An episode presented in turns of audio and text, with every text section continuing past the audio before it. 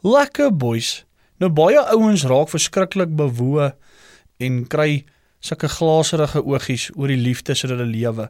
En hulle kom op daai punt wat hulle sê 'n normale woorde en sinne kan nie beskryf hoe hulle oor hulle pakkie fudge of girl nou voel nie. Okay? Nou ek het ook so 'n pop in my lewe en ek het nou besluit ek is ook nou op daai punt en ek het toe besluit om ook vir haar 'n ou gediggie te skryf. En ek wil dit graag deel met haar. Hierdie een se naam is True Love. Ek like dit as jy stil bly as ek rugby kyk en goed. En hoe jy altyd seker maak daar's 'n bottel brandy in my boot. Ek is baie dankbaar vir die dinge wat jy doen vir my. Soos wanneer jy die skooolgoed was en huis skoon maak in jou lions stry. Ek weet soms beklei ons veral laat aand by die bar.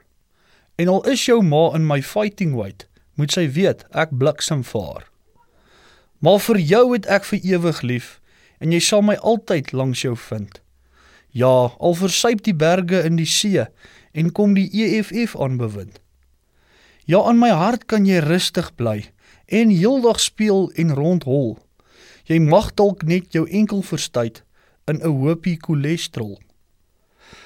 Elke voël het 'n liedjie wat hom gelukkig maak as hy sing. En jy is die voël se liedjie, jou fucking lekker ding.